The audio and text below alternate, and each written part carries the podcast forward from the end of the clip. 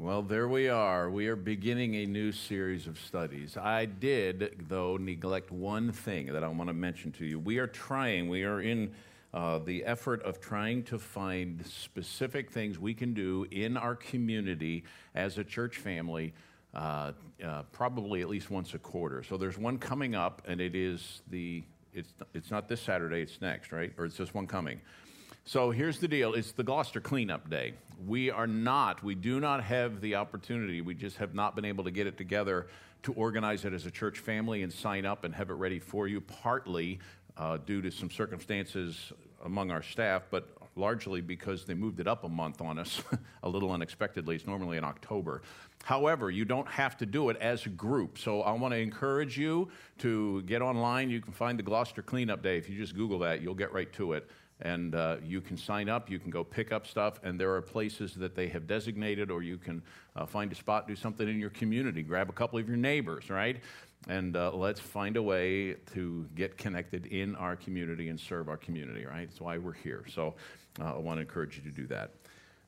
Man, welcome back. I am glad you're here. Uh, I'm super excited about what God is doing here at Coastal in Gloucester. We are really, really happy to have you here. We're, we're doing our best to uh, try and follow some of the guidelines that have been laid down. Well, all of the guidelines have been laid down to us. We're trying to be careful of uh, staying distant from one another and all that kind of stuff. And uh, we're still fogging in between services and all those good things. So uh, I'm, I'm just, uh, but I'm grateful you're here. And as we talked about the possibilities for a fall series, Pastor Sean is always uh, willing to hear from the rest of the teaching team what we think the, the church body and family needs. And uh, as it all came down to it, it, we, he settled and we all wholeheartedly agreed to do this study called Joy from Philippians. Here's, here's why, and you saw it pretty, pretty powerful uh, video, I think. There was a study done of people in a variety of countries, including the U.S., 2,700 people, and from them, these following things were found to be true. 67% of people report higher levels of stress since the outbreak of COVID 19. 57% say they have greater anxiety since the outbreak. 54% say they're more emotionally tired. 53% say they feel sadness regularly. 50% say they feel more irritable. 42% report their overall mental health has declined since the outbreak of COVID 19. In a lot of cases, it seems we have lost our understanding or at least our sense of why we ought to have joy. So, we're going to study uh, a book of the Bible that has the word joy or a derivative of it 16 times in four chapters in this little letter to the Philippian church. I think more pointedly, the word Christ or the title Jesus Christ or whatever, uh, or some derivative of that, comes 36 times in this little book. Uh, this little letter sent to this church in Philippi uh, from a man who was, as he wrote it, imprisoned. So there's a lot here that I think that we can learn about perspective and attitude and, and uh, helping us to understand what in the world does it mean when Paul says, rejoice. I want you to actively have joy. So we're going to hit up uh, four quick things here, and we're going to begin in verse 3 and go down through verse 11. So we're making some tracks this morning uh, but I want you to join with me. But before we do it, I would like to have a word of prayer. Father, I am so very grateful for everyone that has come this morning. I thank you, Lord, for uh, the privilege that's ours to assemble in your name and to worship you. I thank you for uh, the opportunity that we have to be here. And uh, I'm grateful for each one who has come. Uh, God, I pray that as we take some time now to opened your word to us. We recognize this was a letter written by a man to a church uh, that existed back in the first century. But uh, Lord, as we study, we're going to uh, see again such incredible relevance to what's going on in our lives. And I pray that you would grant to us eyes to see and hearts of understanding as we open the scriptures together. For I pray in Christ's name. Amen. All right. I want to begin with this. Paul is writing a letter of appreciation. That's what he's trying to do. This is his thing. It's, a, it's really a thank you letter. It is occasioned by, as we'll learn a little later in the letter, it's occasioned by a gift that uh, this, this church sent by the hand of Epaphroditus to bring to Paul a financial gift. They were supporting him as a missionary, and he was writing a thank you note to them. And it turns out there was a lot more he had to say, but this is about appreciation. And I love how he begins in verse 3 I thank my God in all my remembrance of you always in every prayer of mine for you all, making my prayer with joy. That's a lot of everys and alls, right? That's a lot of, of uh, interest in what's going on in the lives of these people, and it's a lot of, man, all the time I'm thankful for you. It's continual. There is this, this constant sense as we read Paul's letter to the Philippians that he's really thankful for these people. Now, we get to the end of the letter, he's going to call out a couple of people by name and say, You guys are being disunified and you need to stop. But so, so it isn't that the church is without any difficulty, but he is thankful. How does that happen? How, how does a person demonstrate continual thankfulness? I think it has to be determined. I think you have to do it on purpose. I think you have to consciously be looking for things to be thankful for. Again, counting up numbers and giving statistics. The, the word for thanks or something on that order is used about 60 times in the New Testament. That's a lot. Of them, about two thirds of them come from the pen of Paul. Now, I realize he wrote a lot of the New Testament, so it's not entirely surprising. But it's interesting to me that this guy, who by his own testimony had faced shipwreck, had been beaten, had been whipped, had faced all sorts of persecution, had even from, from Christians early on in his walk with Christ, had been uh, kind of disbarred from the, from the group. Here's a man who is constantly voicing his thankfulness. I think we have to be determined about that. It doesn't depend on our circumstances. In fact, for the most part, and this is not like guilt trip time, but for the most part, I think one of the reasons we're not a real thankful people in our culture is we have so much in comparison with so many others. I know right now that there are some who that is not true. How do we learn to be thankful even when it's difficult? Because a little later on in the book, and by the way, I hope you'll notice as we go through this book, a lot of the verses you've committed to memory, if you've been a Christian for a while, come from the book of Philippians. But Paul, a little bit later, says, I have learned in whatever state I am to be content. And he's talking specifically about money. I've had lots of money and I've not had much. And I've learned to be content in both situations. How does he do that? I think a lot of it has to do with being determined, watching for reasons to be thankful. I think it takes some practice to learn to be a thankful people. But in this particular case, it's also principled. There are some specific reasons why he's thankful in this instance and for these people. Verse 5 I'm making my request with joy because of your partnership in the gospel from the first day until now. And then down in verse 7, it's right for me to feel this way because I hold you in my heart, for you are partakers with me of grace, both in my imprisonment and in the defense and confirmation of the gospel. I'm grateful for your partnership, is, is how the ESV translates it. I think the King James, as some of the others call it, fellowship. The word fellowship is very common to us. We're usually accustomed to the word fellowship because it's connected to another word, right? A fellowship dinner or fellowship supper, right? We're all bringing a dish to pass and we're going to sit around tables and we're going to be sociable with each other. And Unfortunately, I think we have learned that, man, we're just going to enjoy some fellowship, and by that we mean we're going to sit around and eat and talk. Well, that's certainly part of it. There's no doubt that fellowship includes being sociable and being in each other's lives and talking with each other.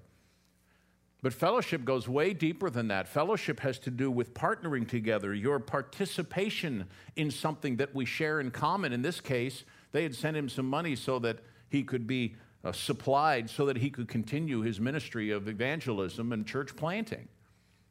They were participating with him in something they shared in common, which was the gospel. And verse 7 is even stronger.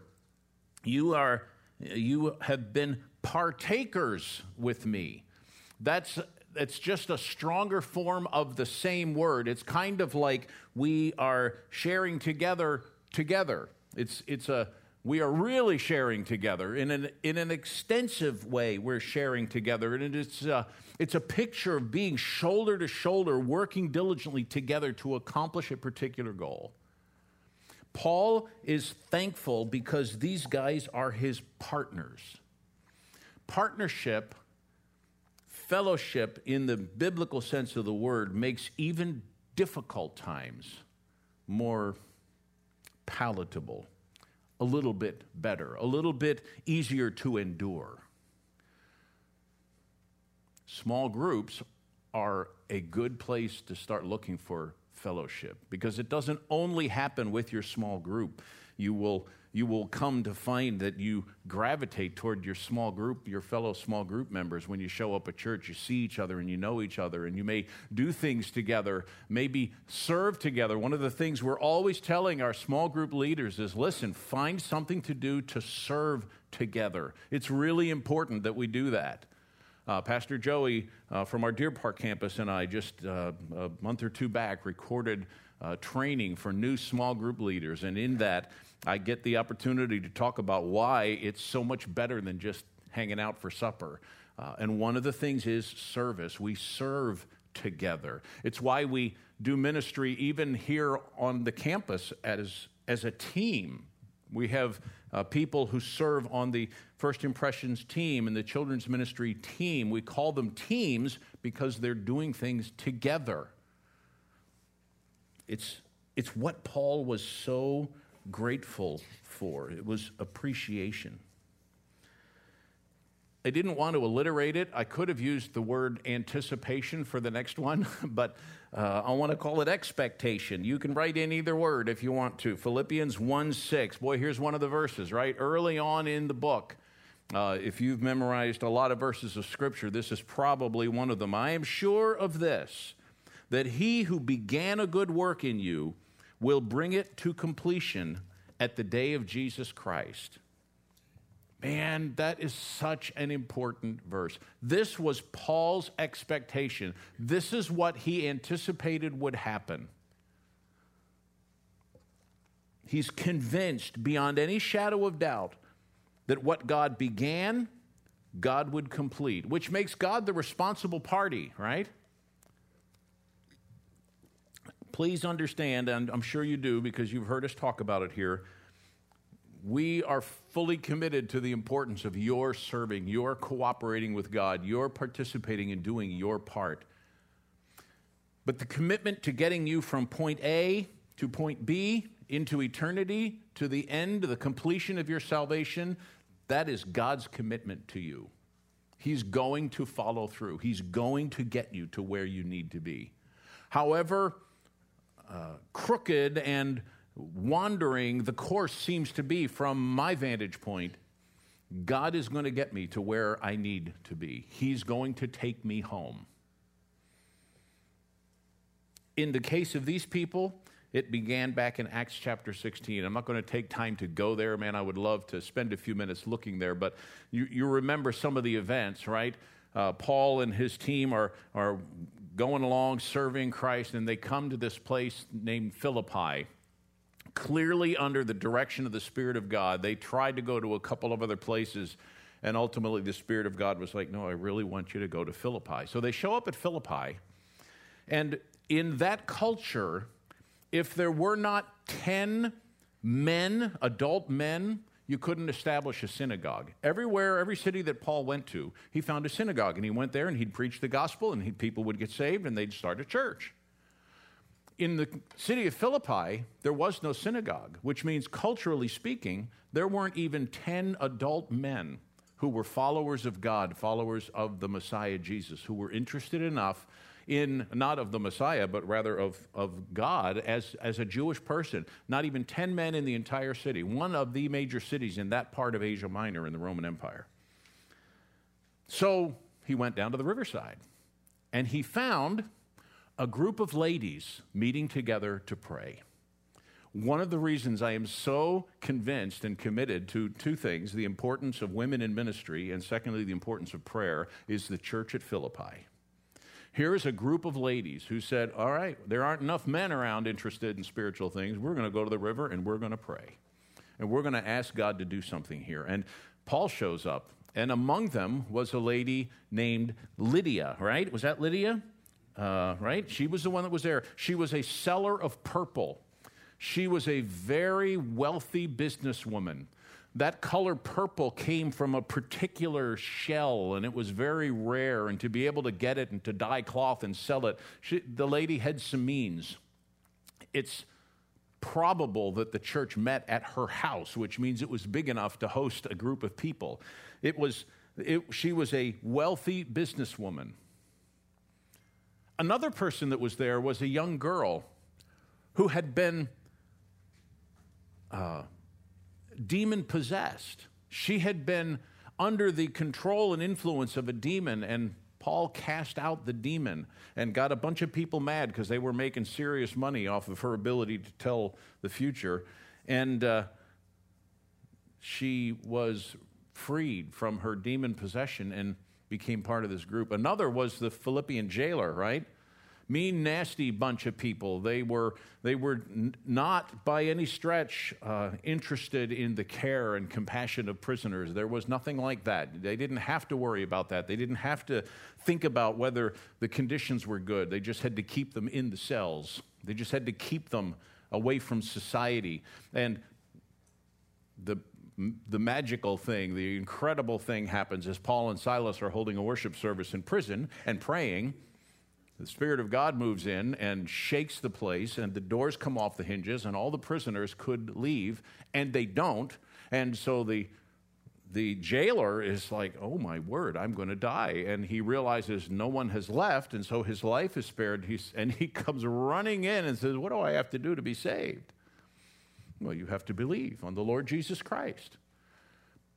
Who but God would take a wealthy businesswoman and a, a mean old crusty jailer and a formerly demon possessed slave girl and make a church out of that. Who but God could do that? And who but God would do that? And if God does that for them and can ensure that the end of their salvation will come come true just as surely as He worked at the beginning, He surely can do that for you. And he began a work, and it's described as a good work. The work that's going on in you is a good work, even if it's sometimes hard, right? There is an end result. Paul anticipates that God will complete it. It does not depend on me. I cooperate, but it doesn't depend on me. I will stumble and fall, but God will complete the work. This is the promise that is connected with our guarantee from Ephesians chapter 1, where we're told in Him, that is in Jesus, we have obtained an inheritance, having been predestined according to the purpose of Him who works all things according to the counsel of His will, so that we who were the first to hope in Christ might be to the praise of His glory. In Him you also, when you heard the word of truth, the gospel of your salvation, and believed in Him, were sealed with the Holy Spirit, the promised Holy Spirit, who is the guarantee of our inheritance until we acquire possession of it to the praise of his glory. It is guaranteed that God will finish what he started in you. That's what Philippians 1 6 really says. Paul is absolutely, completely confident and fully expects that God is going to do that. Nothing can intervene or interfere with that process. God is going to finish it. I'm beginning to get a reason, right? I'm beginning to get some understanding of why Paul could be joyful. Because he's imprisoned right now. He spent a good bit of his time uh, in, in custody. And yet he's writing saying, listen, nothing is going to stop this. Nothing's going to hinder this, not even my being in prison. We'll see more about that as time uh, moves along. But that means we're a work in progress. Now, I know you're aware that you're a work in progress, but I, there are a couple of things that strike me uh, that, that we ought to think about. Well, one is this. Uh, I'm tempted, and I'm not going to I'm not going to do it because I don't want to spend the money. But uh, I attended a series of seminars way back in high school, and uh, at the seminar, when you finish this thing, it was called the Institute for Basic Youth Conflicts or something like that. I forget even who who taught it. But when you finished, you got a little button to wear. And all that was on the button was PBP GINFWMY, just a bunch of letters, right? And it was just a conversation starter because it stood for this Please be patient. God is not finished with me yet. I think that's pretty good. I like that. It's not an excuse, right? It's no excuse to be slovenly in my uh, pursuit of righteousness, but it it refers to the reality that God is in the process of conforming us to the image of his Son, Romans chapter 8. It is super important that I be patient with the process. Yes, I am in process. We should build signs like we see on the side of the road, right? Your tax dollars at work, and so we just have to believe them. But um, we could wear a sign the Holy Spirit at work. It's, it's happening, it's coming. As I cooperate, and sometimes even when I don't, right? The Spirit of God is doing what needs to be done. And so it ought to also, I suspect, grant me a little patience with my brothers and sisters in Christ who are also in process, who are also in the growth phase of their walk with Christ. Some seem way advanced from where I stand, and I, I honor that, and I look to follow their example. And we're all at a different place, right? So we learn to be patient. That was Paul's expectation. He had a connection here with this church, though, that I think is really important for us to understand as we get underway with a study of this whole letter. Verse 7 says, It's right for me to feel this way about you all because I hold you in my heart for you are all partakers with me of grace, both in my imprisonment and in the defense and confirmation of the gospel. For God is my witness how I yearn for you all with the affection of Jesus Christ.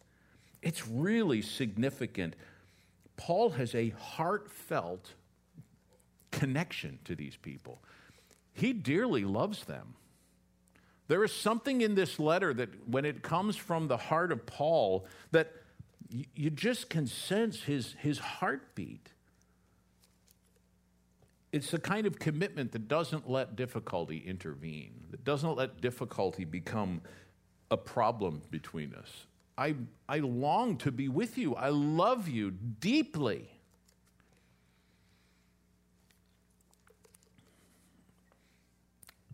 I think it's really valuable when you have a relationship with somebody and you can say to them, Man, I love you. That's the kind of stuff that's coming from Paul here. So even when he says things that are difficult, when he gets to the place where he says, Hey, you two ladies, you're, you're out of line and you need some people to come alongside of you and help you get unified. He does it from a deep deep place of longing. In fact, the deepest part of his being. There's an interesting word here. It's translated very kindly in verse 8. I yearn for you all with the affection of Jesus Christ. If you uh, were to have the, the uh, King James Version of the Bible, it would say, I long for you all with the bowels of Jesus Christ which of course doesn't work in our culture. um, but it's probably almost more literal. It is the, the uh, I, I, I, love you with my whole spleen, or I love you with my whole, you know, that wouldn't work, right? I, David, take you, Jody, to heaven to hold from this day forward with my whole spleen. It would just not, you know, it doesn't sound very romantic. But it, it's just saying, man, at the deepest part of who I am, I long for you guys. It's the seat of his emotions. This connection is really important, and it's important to this whole letter. We talked about, I, I, gave the title to this message of the joy of thankful prayer. These are the kind of things that we need to develop if we're going to be people who will thankfully pray. And then he gives some of the specifics of what he's praying about in the last few verses here. It's my prayer that your love may abound more and more with knowledge and all discernment, so that you may approve what is excellent, and so be pure and blameless for the day of Christ, filled with the fruit of righteousness that comes through Jesus Christ to the glory and praise of God. This is his intercession, specifically for them. First thing he asks is that they would have a biblical love a self abandoning love, an active and purposeful love, not just reciprocal, not just loving someone because they've been nice to me or been loving to me, but choosing to love someone because I'm going to go out of my way to do what's best for that person regardless of the response. To, to have the, the kind of love that God has demonstrated to us, more concerned with the object loved than the person doing the loving.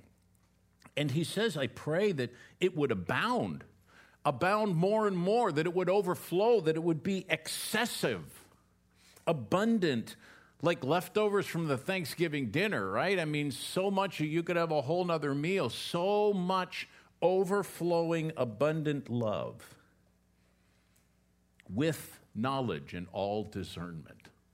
I, I think it's interesting. He adds those two words I find it interesting that he doesn't just say, just, y'all just ought to love each other.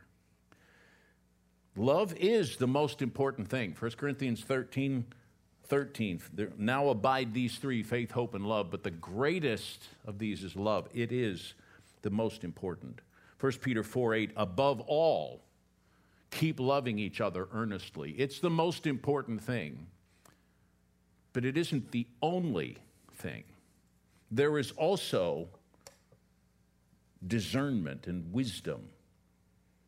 Because love without enough care and compassion for someone to confront them if they're in sin is not really love, it's just mush.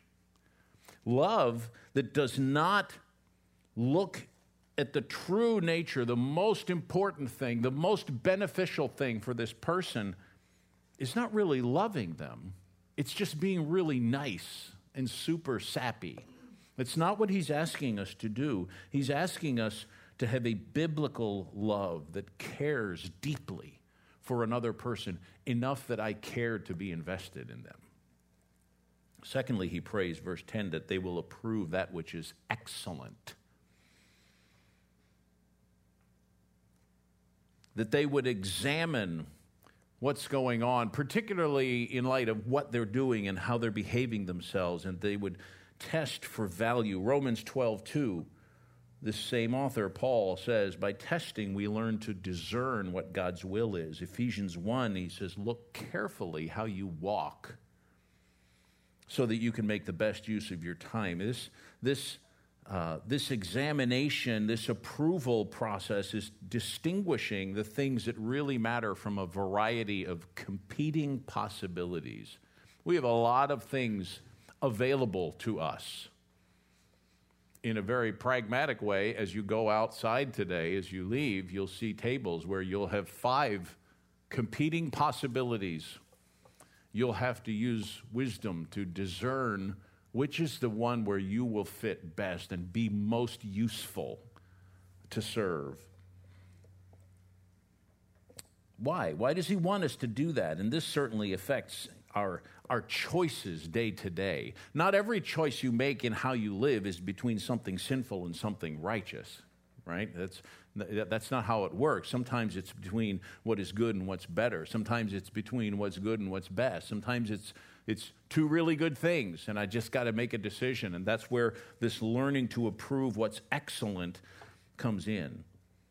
So that, he wants that, so that you'll be pure and blameless so that you will be unalloyed, that you will not be troubled by a conscious, consciousness of sin. And then, verse 11, his prayer is that they will have a God honoring life, filled with the fruit of righteousness that comes through Jesus Christ to the glory and praise of God.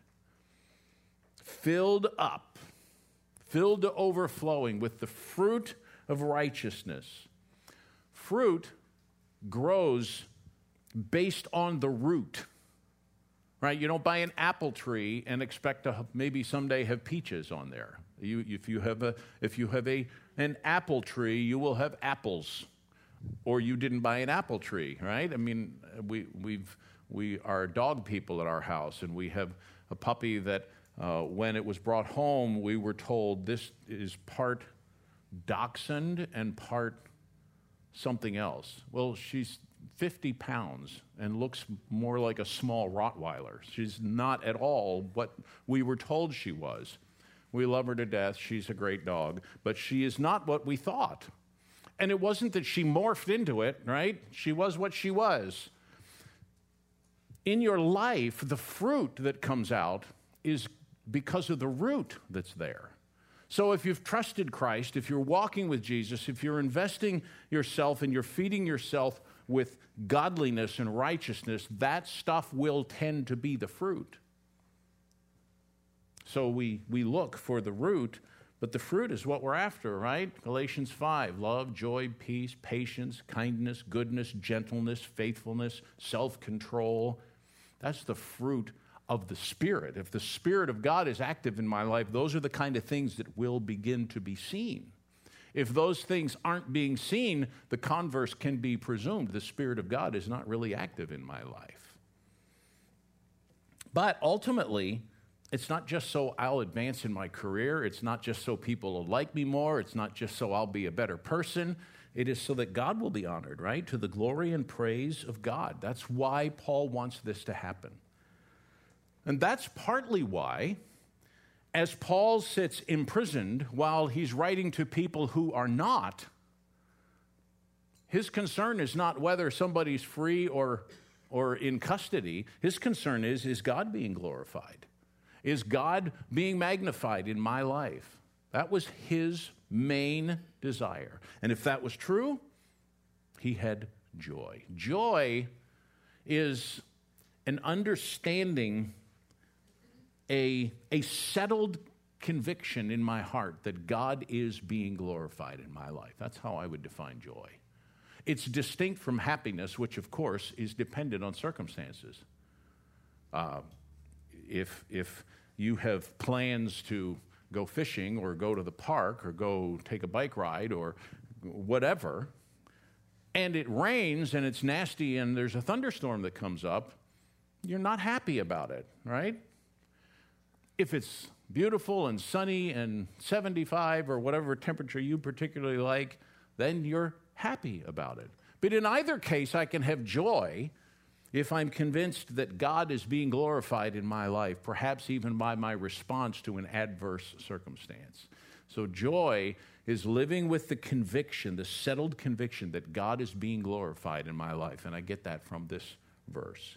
So, here are a couple of thoughts to take with you. And I know we're, we're running low on time, but uh, I want to encourage you when we're finished here to make sure you get out, check out the tables, okay, and, and uh, see where you might be able to participate. Be grateful, number one. We need to work at, learn to develop a gratefulness, a thankfulness as people. Secondly, cooperate with God in the progress of your life. He is at work. He is doing a work that He is going to continue and will complete at the day of Christ. Cooperation is going to make it a lot easier on you. Thirdly, deeply love one another and pray for each other. Man, these ought to be the kinds of things that are filling our prayers for each other. That there would be biblical love and an approval of that which is excellent and a God honoring life. Those are the kind of things I ought to be praying for my brothers and sisters in Christ. There are lots of things to pray about, but uh, those are some of the some of the parts of the essence, right? So we ought to deeply love. Learn how to love each other. Look for what's the, going to be the most useful way to care for and minister to somebody else. And pray. Pray for each other. We need that, right? I'm going to stop and pray right now, and the worship team's going to come back and sing us out the doors. And uh, we're going to go out and mill around, enjoy some fellowship, check out the tables while we uh, fog the inside. And. Uh, but anyway, I, I want you to know I love you. I care for you as your pastor, and I'm so grateful uh, to be invested in your life and uh, to be part of what God is doing here. Let's have a word of prayer. Father in heaven, I am really grateful for the privilege of uh, opening the scriptures and being here with my brothers and sisters in Christ. I thank you for this church family, Lord. I thank you for uh, these people who are here today who have uh, committed themselves, in most cases, to be part of this particular family of believers. And we are excited about what you're doing here, Lord. Uh, there's so much around us that would distract us from our focus on Christ, that would uh, diminish our joy. And I pray that as we refocus our attention on the things that really matter, that we would find our confidence, our conviction growing as, as you are glorified in our lives, that there would be this settled sense of joy. Uh, Lord, we long for that, and I pray that you would bless. I pray for any that might be here outside of Christ that uh, has ultimately no real reason for joy if they don't trust in Jesus and repent of their sin. I pray that they would have the courage to come and talk to one of us and uh, let us show them from the scriptures how they can know their sins are forgiven and uh, they're bound for an eternal destiny that means their salvation will be complete. Uh, Lord, we're so excited about that. I pray that you would bless as we go, bless our time of, uh, of interaction around these tables. I pray that uh, you would just Uh, go before us as we leave this place today, for I ask in Jesus' name. Amen.